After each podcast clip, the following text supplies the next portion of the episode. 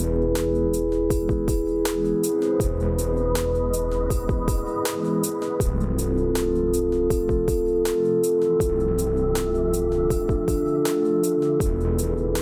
and welcome to Political Economy for the End Times, talking political economy like there's no tomorrow. We are faced with intersecting crises. That the world economy has remained stagnant since 2008, with the possibility of another financial crash looming. The European project confronts a series of existential threats. Several Latin American economies are racked by familiar yet devastating economic imbalances. Even the Chinese juggernaut appears to be slowing. The natural world itself is groaning under the strain of capitalism's ravenous appetite, and the most jarring political mobilization that has arisen to m- meet these threats is a form of chauvinistic nativism that mimics the worst features of 20th century politics. A political economy for our times must directly address these crises and attempt to grasp their interrelation and fundamental causes. This podcast is put together by myself, Jack Copley, and Javier Moreno Zacares. El Parlament, i cito textualment de la llei, obro cometes, celebrarà una sessió ordinària per efectuar una declaració formal de la independència de Catalunya, als seus efectes i acordar l'inici del procés constituent. Hi ha un abans i un després de l'1 d'octubre. I hem aconseguit el que ens vam comprometre a fer a l'inici de la legislatura. Arribats en aquest moment històric, i com a president de la Generalitat, assumeixo en presentar-los els resultats del referèndum davant de tots vostès i davant dels nostres conciutadans el mandat del poble que Catalunya esdevingui un estat independent en forma de república.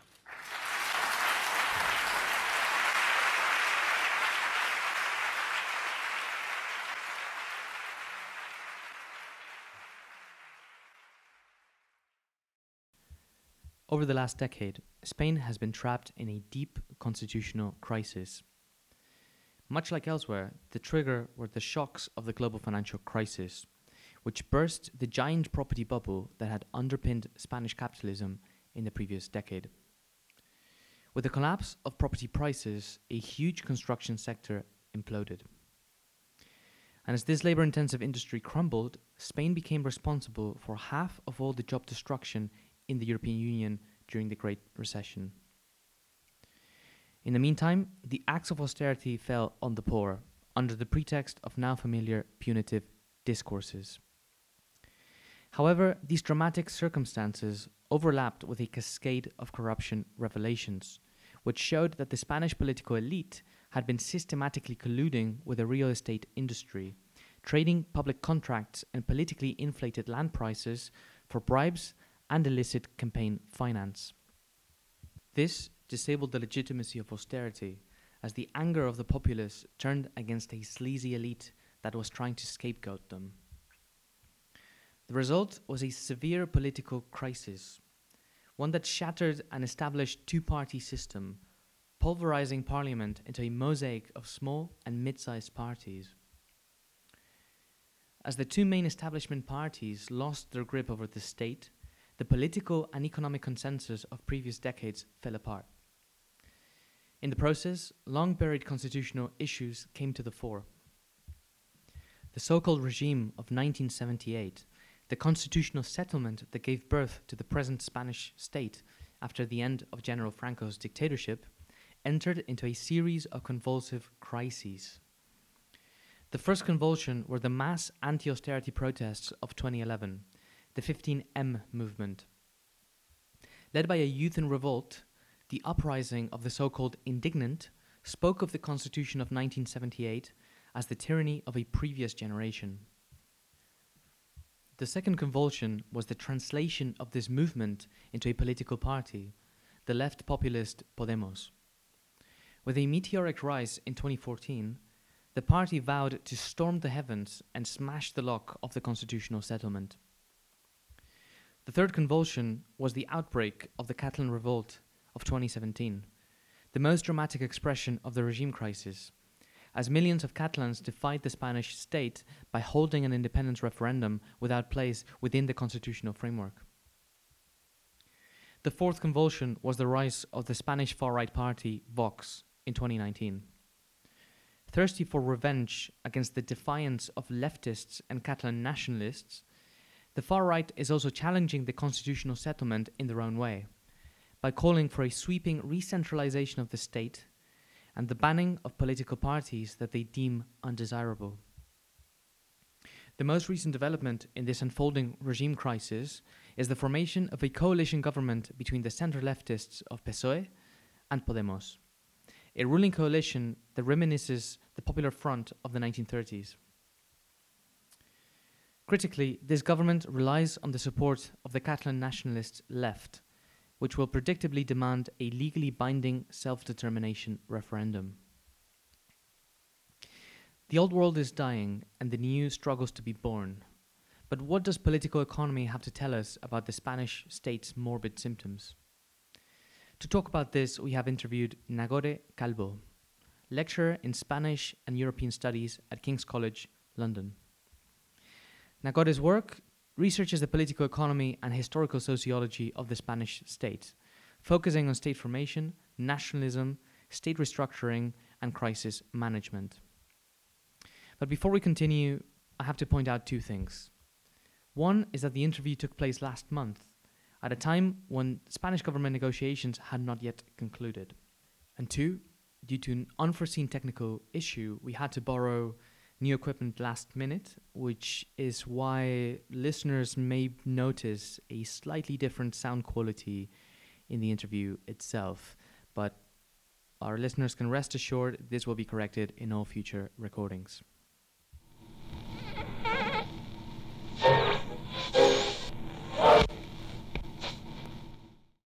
Nagore Calvo, thanks for having us today. I wanted to start from the beginning, Mhm. so to speak, Yeah.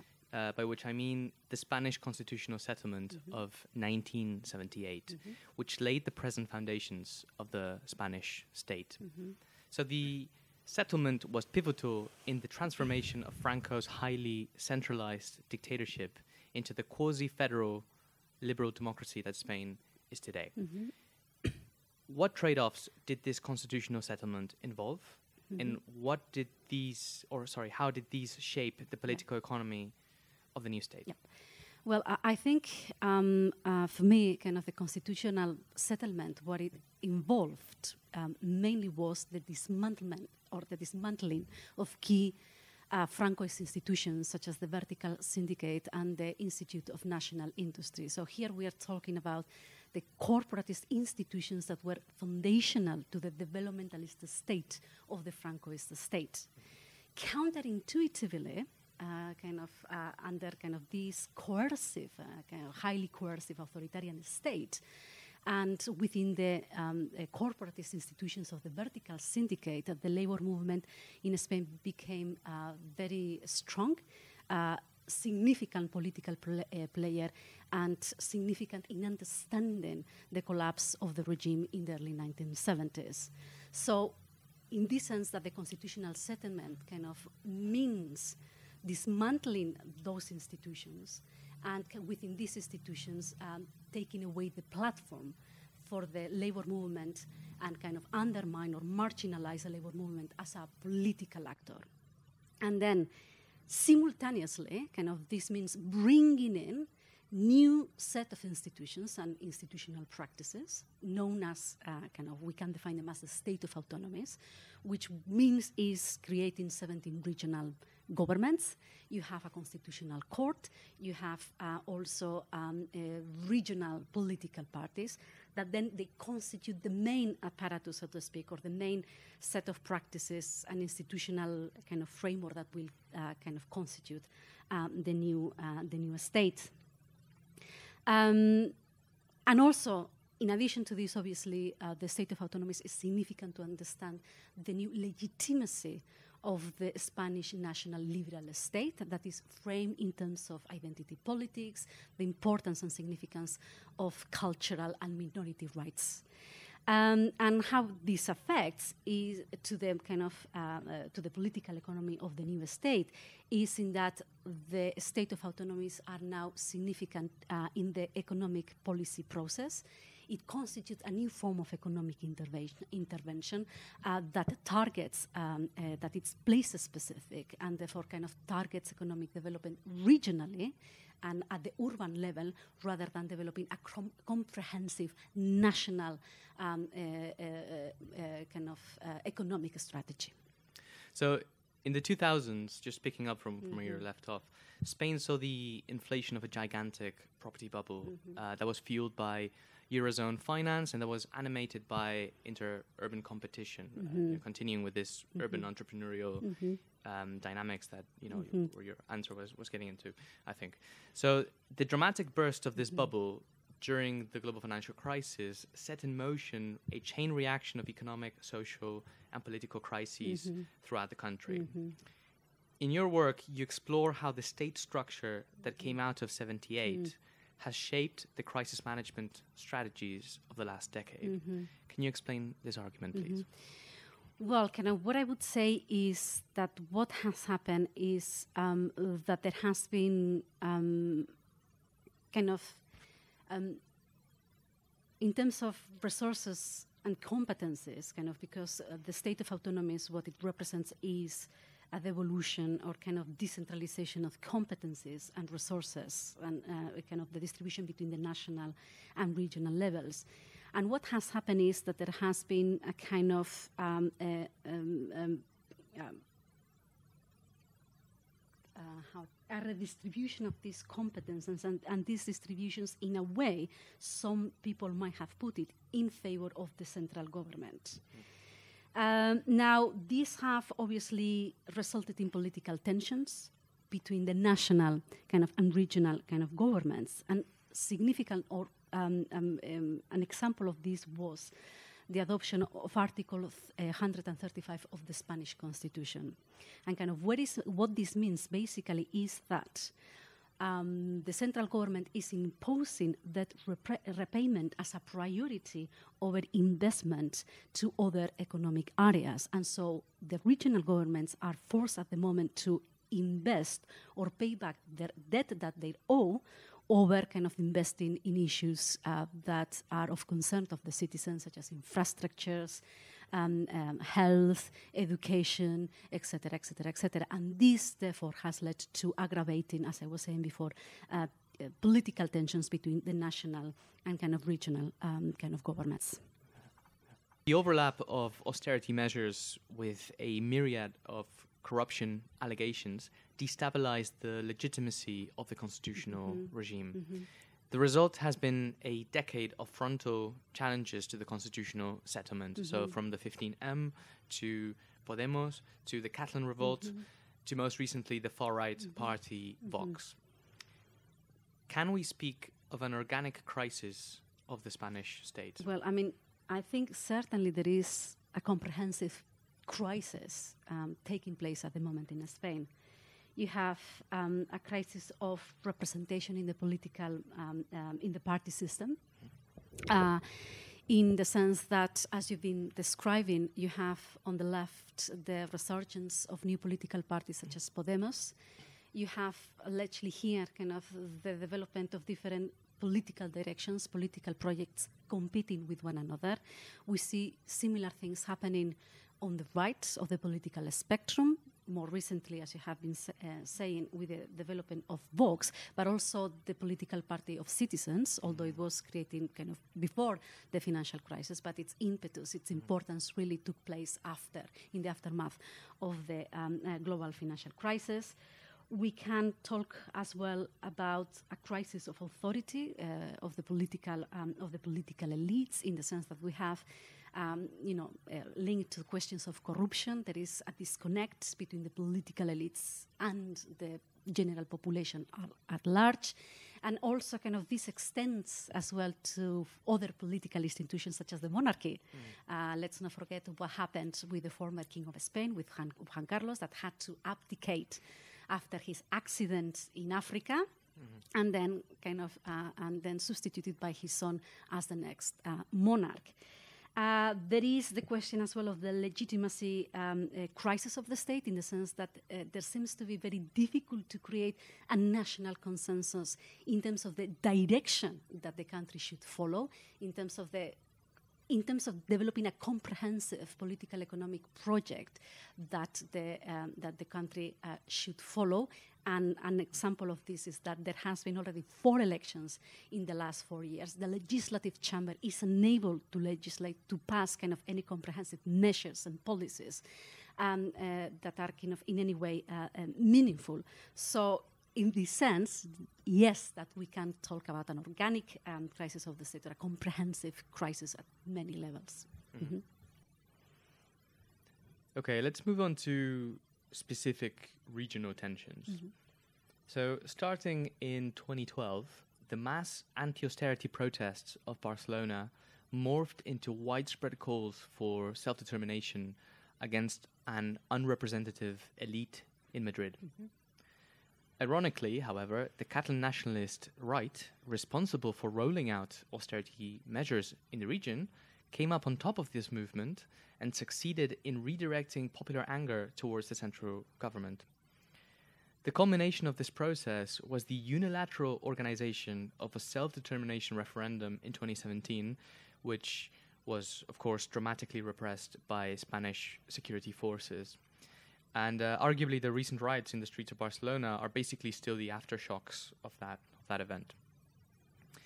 Now, the overlap of these riots with a series of revolts in Latin America and the Middle East has prompted some debate as to whether the Catalan experience should be considered as part of, of this new, what, or what looks like a new global wave of struggle.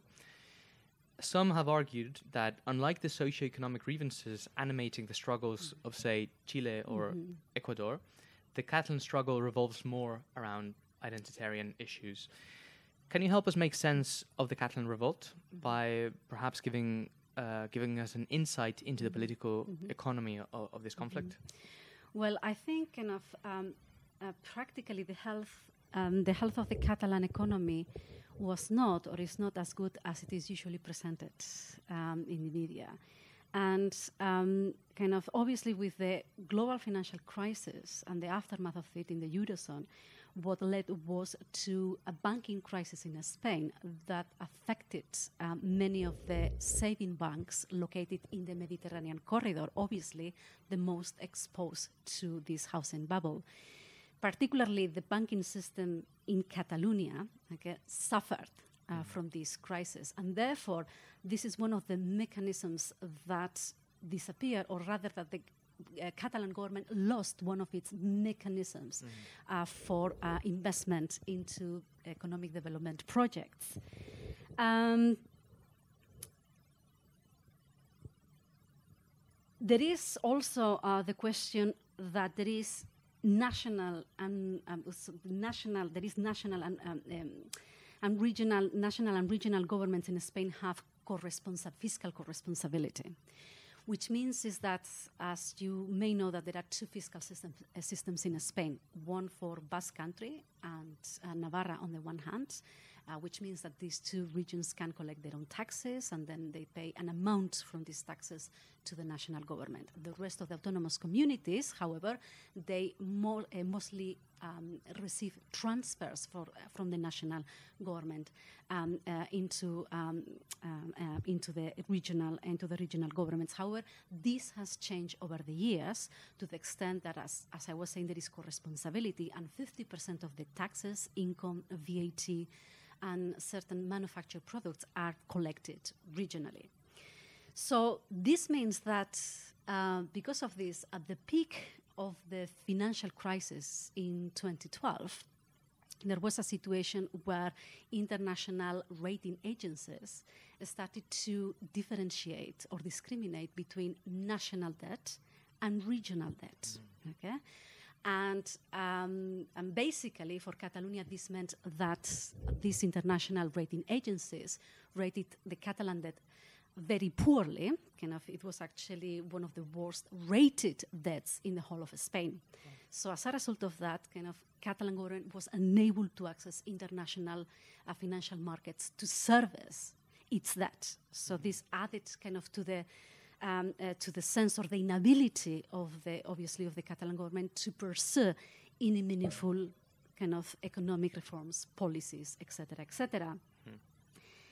In addition to this, obviously, the Catalan government had to deal with one of the highest unemployment rates as well nationally, which was close to the national average. Here we are talking about 23, I remember at the time, 23%, something like that. If you compare, for example, with the Basque country at the time, unemployment levels in Basque country at the time, which were 15%, very high, but 10 points lower than in the Catalan context. This also means kind of questions, um, uh, obviously less revenue, uh, kind of because people cannot pay, you know, the taxes, etc., etc. Plus, in addition to everything else, the fact that the Catalan government was pursuing austerity policies, and this affected the areas of education, media, health, etc., etc. So we are talking here. Um, not only kind of widespread um, uh, disillusionment and fear and anger uh, from the population, we are also um, kind of we should point out the fact that this affected strongly the middle classes. So we are talking those as well that uh, kind of control and operate the media, who then have the power to control the discourse and the narrative of what is happening at the time. Uh, and so I think this explains kind of partly as well why narratives and discourses during this time in 2012 began to um, uh, kind of metaphors, as you were saying, kind of uh, this uh, identity politics with distribution politics in the context of Catalonia, kind of mm. complain, you know, it's about distribution, we don't get enough, and so on and so forth. So this runs into my next question, mm-hmm. which is that the Basques seem to have been remarkably quiet since the Catalan government went rogue mm-hmm. a few mm-hmm. years ago. Mm-hmm. Now, any commentator observing the territorial conflicts of the early 2000s, which revolved much more around um, the Basque position within the Spanish state, would have assumed that the Basque government was a more likely candidate to mount a separatist challenge in this decade than uh, the Catalan government. Maybe give us a brief comparative perspective into these two territories. Mm-hmm. What are the different structural positions that, that Basque country and Catalonia hold within the Spanish state? And how does this shape their respective nationalist mm-hmm. movements? Yeah, absolutely. I think kind of the first thing to take into consideration was the end of ETA in 2011, and subsequently the integration of EH Bildu. Um, uh, that is, um, there was the transformation of Herri Batasuna HB or the All HB, which is the political wing of ETA, uh, so to speak. So the Spanish, uh, sorry, the Basque Sinn Féin. Yes, exactly, the, yeah. the Basque Sinn Féin. So it was the integration of this political party into the political system. Mm-hmm. Okay, so this means that uh, it has to prove itself, or it had to prove itself that could work within the existing ex- uh, status quo.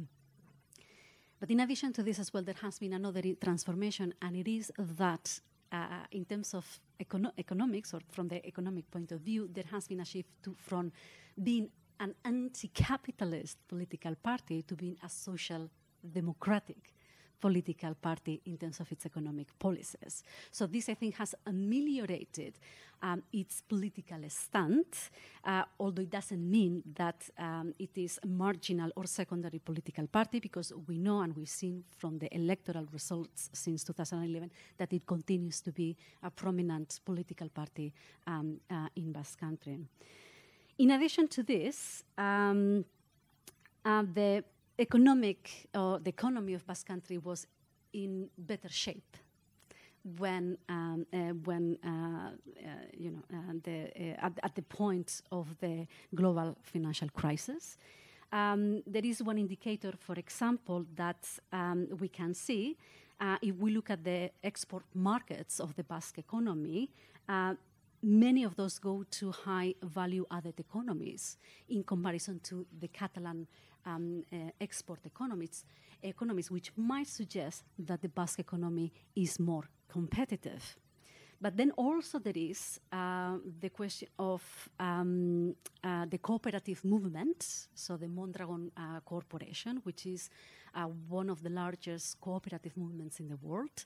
And this is important because it employs, um, uh, it, it, constitutes 10% of the employment in the Basque country.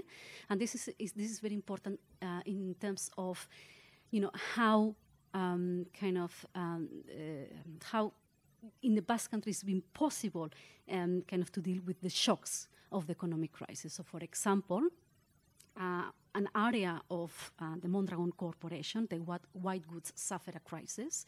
Uh, and this is because, as a result of a series of bad decisions that were taken in the 2000s, kind of in this kind of in the years where money uh, was available, and, and, so there was an expansionary impetus there that obviously backfired uh, during the financial crisis. This, le- uh, this led to kind of the necessity to lay off a thousand employees, if I remember correctly. But of course, what the Mondragon Corporation did, because of its ethos, was to uh, re-employ many of these workers in other parts of the cooperation, of the structure. And those that could not be uh, um, uh, um, re-employed, they were kind of helped to find jobs in other sectors of the economy in Basque Country. So you have that kind of safety net uh, that you wouldn't find anywhere else.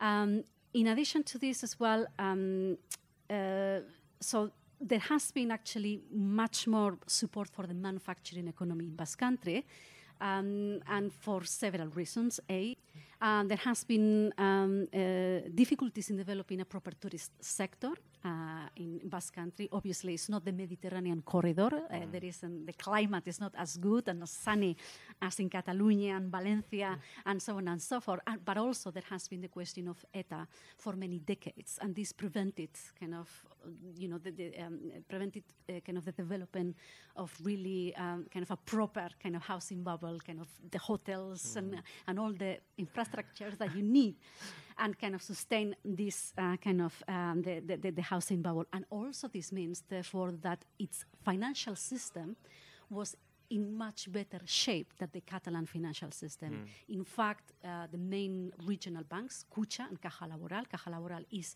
the financial branch of the cooperative movement, mm-hmm. did not have any significant or uh, exposure to this housing bubble. Mm-hmm. So as a result of that, it means that the Basque government has the instrument, instruments to still be able to finance its kind of key economic policies. Mm. So these um, regional tensions that we've been talking about, they have recently, well, recently, you know, more recently than not, prompted a splintering and radicalization of the Spanish right. Mm-hmm. The perception that the conservative People's Party administration was slow to act in the face of the mounting Catalan revolt mm-hmm. seems to have been the main driving force um, in the rise of Vox, mm-hmm. a far right split of the People's Party itself. And uh, as of November, Vox is the third largest force in the Spanish parliament. Help us make sense of Vox. First, what is their social basis? And what does it what does its economic program look like? And second, in what ways does Vox represent a challenge to the constitutional settlement, but from the right? Mm-hmm. Well, I think um, in terms of its social basis, uh, there is on the one hand, uh, because Vox have been using uh, the immigrant cards, uh, kind of uh, scaremongering, kind of about the immigration and job losses, etc. You have obviously a social basis that is um, composed of the working classes, uh, kind of um, the working class that would vote for Vox. But I think also there is a significant constituent of the middle and upper classes in, uh, on the right that have voted for Vox because they are disappointed or disillusioned with the PP, I mean, with the PP, with the center-right, statewide center-right political party PP in Spain. Mm. So it's not just simply, you know, as I was saying, you know, the working classes, but also the middle upper classes as well mm. that have been voting uh, for uh, for Vox. Uh, in terms of the economic program um, and the constitutional challenge from the right, I think uh, Vox uh, favors a political line that is close to the neoconservative position of the PP. Yeah. I think let's not forget that Vox was um, a, a, project of Esperanza Aguirre. Oh. And um, as such, kind just, of just, just for our listeners, Esperanza Aguirre was the, um, you know, one of the most visible figures of the neoconservative uh, resistance to the more centrist technocrat that was Rajoy. Rajoy, exactly. Yeah. So, so basically, she's the. I, I, had no idea that she, you know, yes. Is her brainchild. Yes, yes, yes, yes. Yeah. And also, Esperanza Aguirre is close to uh, Jose Maria Aznar as well in of terms of yeah. Economic, its economic project, etc. So what we have here is a strong unitary vision. Hmm. Uh, uh, with, uh, um, uh, with uh, together with a vision of the small state. So, which means it's basically a policy that favors marketization and privatization. So, in this sense, it has a very, on the one hand, a very conservative policy in terms of gender identity politics, on the other hand, a very ultra neoliberal economic policy. Mm. Yeah. Um, so, Vox's ultra neoliberal program, as you put it, as well as their ultra Catholicism and overt misogyny is it's seems really salient yeah, in their in yeah. their agenda. Mm-hmm. Seems to put them at odds uh, with, say, the uh, Front National in in France, for example, mm-hmm. which is protectionist mm-hmm. and also supposedly defends you know women's rights against mm-hmm. patriarchal mm-hmm. migrants. Mm-hmm. How would you say Vox compares to other far right parties in Europe? How do Mhm. you situate them within Mhm. the you know varieties of mhm. uh, far, Far right, right in, in Europe? Yeah, I think um, yes. Obviously, Vox it's sui generis to to Spain, cannot to an extent, but to, to Spain. Obviously, I think you have to position it in relation to these other movements emerging in the context of uh, in the context of Europe and the United States as well. You could add. I would actually perhaps compare Vox with the English Defence League and the Brexit Party, in the sense that there is this nostalgia, nostalgia for empire, kind of the mm. recovery of the of the, of the greatness of Spain.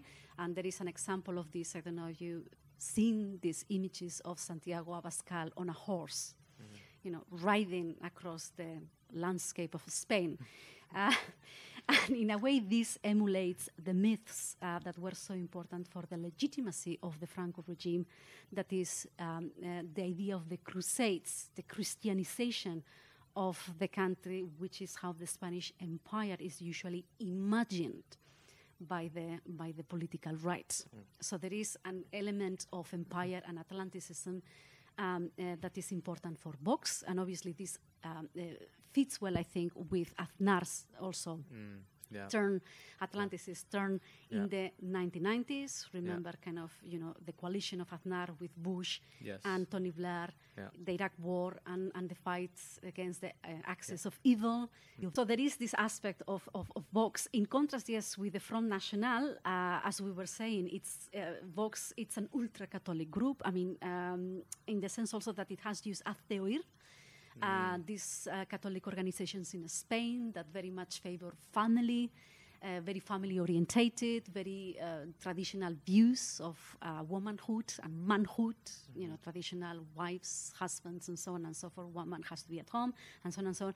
And the redefining of gender policies, so trying to kind of um, go against um, uh, the no- notions of gender violence, so and redefine what happens at home as domestic violence, in the sense of containing any violence that takes place in the domestic area as something, um, as something as a family problem, uh, rather than a question of uh, masculine violence and against uh, against women. That really this it is different from nation, from national because well, the difference might be as well because in the Front National you have strong uh, women leaders, and therefore, uh, y- you know, they have to kind of, uh, I suppose, calibrate their gender message, kind of having such a strong kind of leaders that you know that were women. So yeah,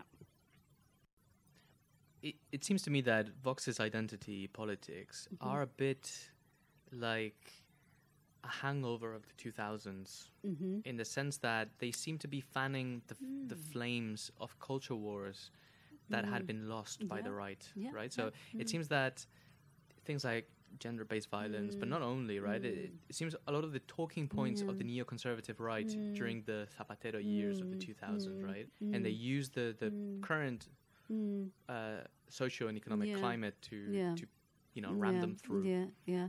Well, it is. It would be interesting to think about who are the audiences of these messages, and um, and, and and yeah, and kind of kind of whether whether it's as you know, kind of in the sense of whether they are directed towards uh, the kind of um, masculine um, kind of social groups where kind of certain notions of masculinity uh, kind of are important, kind of these much more conservative notions of masculinity, and maybe the sort of kind of um, if we think that kind of the audiences of these messages are uh, kind of the working classes of southern Europe, kind of agricultural, um, the agricultural sector, etc., there might be perhaps a resonance uh, um, in terms of understandings of masculinity, notions of family, etc., etc., that might be relevant, although they are quite um, antiquated, but kind of maybe relevant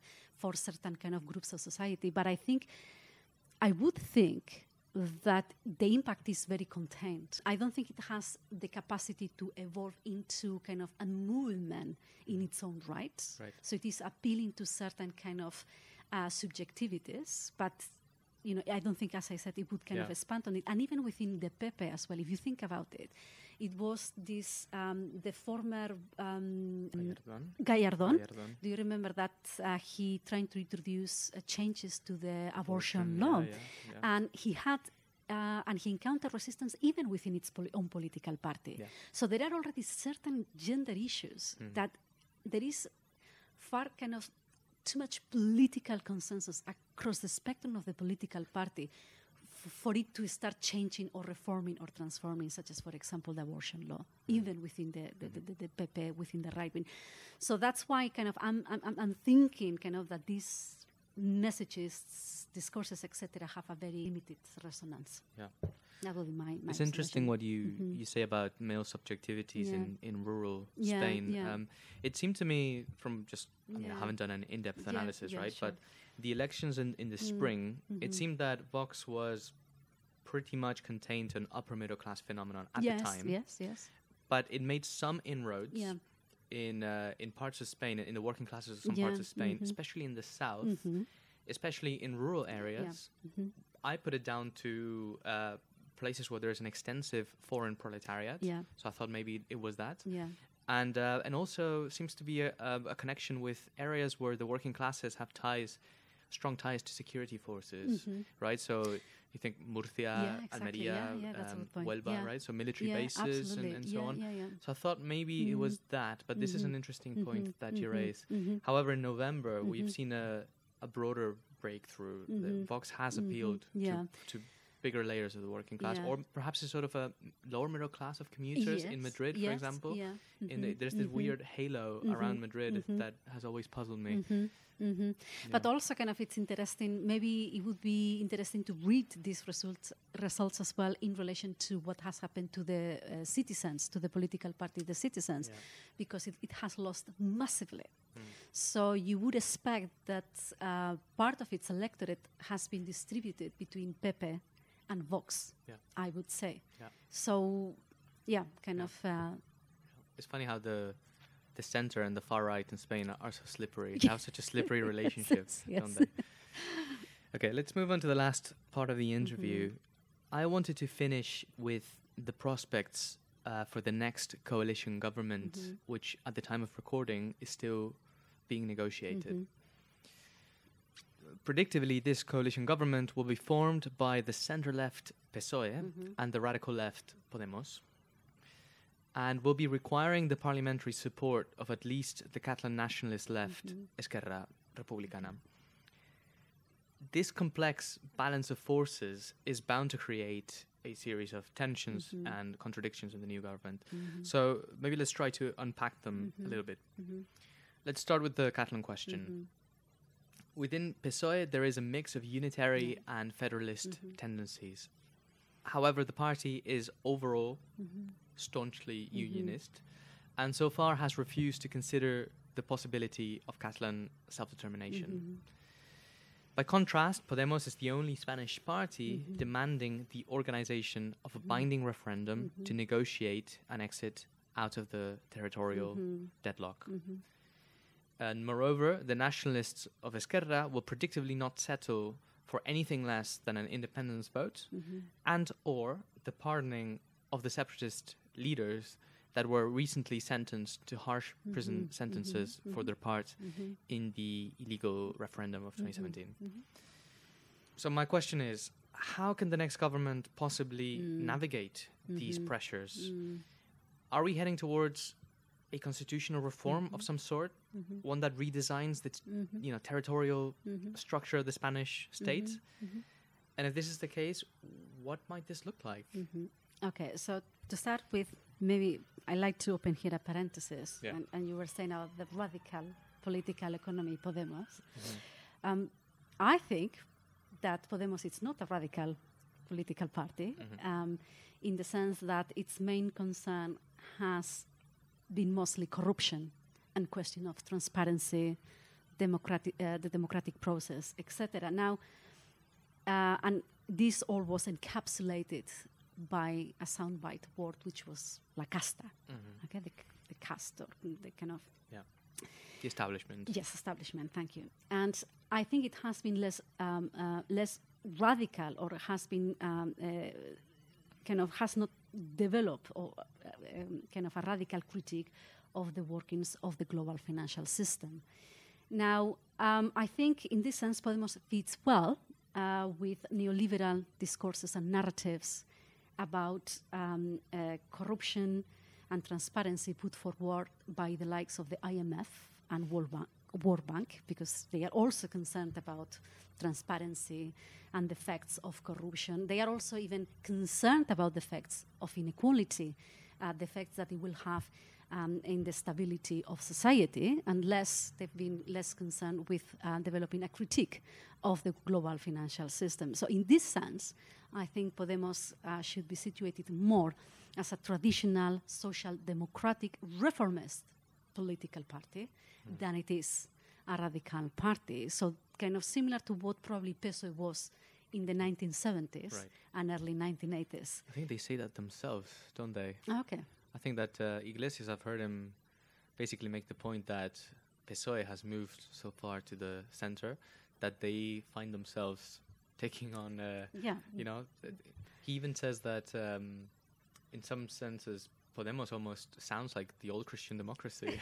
it's funny, but he, he says it with pride, I suppose. But But I don't know if this reflects where we are in the, Yeah. you know, in, in the Yeah, in the struggle. Yes, yes. Anyway, Well, so anyway, having kind of made this little kind of parenthesis, I think in the um, um, in the current political climate, I don't see the possibility.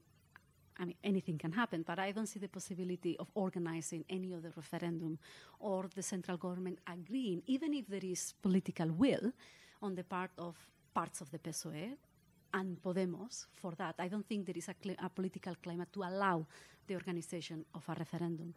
But also, I think that if there are certain changes, for example, in terms of the distribution of the fiscal policy or the rearrangement of the fiscal policy, although let's not forget that there is already co-responsibility of the fiscal policy between the national government and the regional governments, but in any case, if there is a rearrangement of that, say something that is more similar to the Basque, um, uh, to what the Basque government or the Basque region, the autonomous community, and Navarra have, then probably things would settle down, quiet down in the context of Catalonia, perhaps because one uh, part of the discourse of the Catalan uh, independentist movement has been around these issues very strongly. So this might be a way of accommodating or at least kind of bringing things to a much more, I don't know, kind of settled kind of uh, situation. I mean that would split the Catalan nationalist would, movement, yeah, yeah, but yeah. Reached this point when things have escalated yeah, so much? yeah. Because if it were, say, 2012, when they mm. still Yeah, had I- these, yeah, yeah. these bourgeois Yeah, yeah, demands, right? yeah, Uh, España yeah, en roba, you know, Spain yeah. steals Mhm. from us, is thieving us all these Mhm, fiscal. mhm. But by now, Mhm. that has sort of taken a Mm, back seat. Yeah, that's right. And has Things this- this radical- Yeah, There's this yeah, yeah. this demand for n- Mm, nationhood, you know, national recognition, yeah, and I think that yeah. maybe uh, Mm, as you mm, are suggesting, it mm, shaves off a good mm, layer of mm, support, especially yeah. from the more economically minded yeah, Catalan nationalists. yeah. But let's, let's also not Yeah. forget that it's the bourgeois wing of the Mm, nationalist movement yeah. that is completely Yeah, radicalized yeah, now. yeah, It's it's a really paradoxical Yeah, yeah, situation, yeah. right? When it was traditionally the, the Catalan nationalist left that, that would. yes. Yeah, anyway, yeah. Sorry, so No, no, no. It's, it is a very good point, and, and, and these points and this observation has to have to be made because there is this always tendency to say or to present the Catalan nationalism as this homogeneous kind of movement, and that represents kind of just uh, kind of one uh, particular viewpoint, uh, kind of one one type of identity politics or whatever it is, but it's not quite the same. And it is important also to differentiate precisely what you are saying, kind of Uh, this paradoxical situation where you have the bourgeoisie constituted the revolutionary force. Yeah. Kind of when historically, kind of you have this situation Yeah. where it's the bourgeoisie constituting No- the progressive force, or Yeah. allegedly the progressive force. Not since the 19th century, maybe. you know, so it, it, it's a very, uh, and, and, and as you were saying, kind of when precisely it is this segment of the Catalan nationalism, the institutional aspect of it, that has been rolling out all the austerity policies. So these contradictions, they need to be spelled out. Uh, kind of, uh, uh, kind of clearly, and yes, kind of, you are right. There is a radicalization of this part, and therefore they have a clout, they have institutional resources, they have institutional power. So these have to be dealt with somehow or the other um, uh, uh, in relation to together with the national government. How is going to happen? I don't know. They will have to find a way clearly to. Um, yeah, and one of the ways is just kind of try uh, for institutional changes. Um, uh, you know, again, we are going to the same thing as you were saying. Kind of, it has passed, gone these kind of economic demands and so on and so forth. But they could try to, you know, to do that. For example, kind of uh, via institutional agreements, exchanges, and bargaining, as has been the practice since the 1980s. Uh, but nevertheless, these attempts at reform are not new. Uh, even within uh, kind of the PSOE, there have been, uh, you know, debates and so on and so forth. And classic uh, suggestions are the transformation of the Senate, because allegedly it is the territorial representation of the state, but it doesn't work as such. And so making it the proper federal chamber, kind of that would be one suggestion. Another suggestion would be um, an, a political approach that makes the constitution a much more flexible tool or mechanism of adaptation for crisis management, as it, you know, in comparison to what it has been now, has been until now.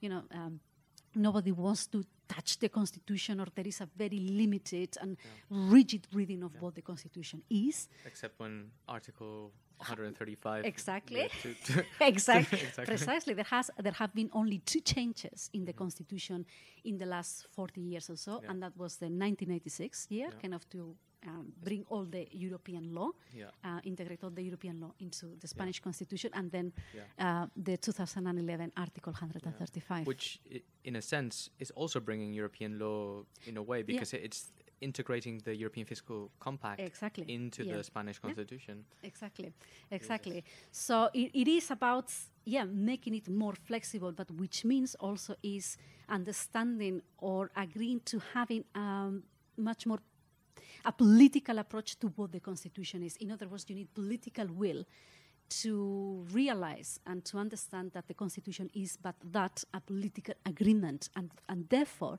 as such it needs to be renewed every so often so that it adapts to the historical needs uh, as required.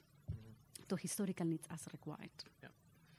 Okay, let's finish with the political economy of the next government. I want to probe a little m- bit more this thing you were saying about uh, Podemos.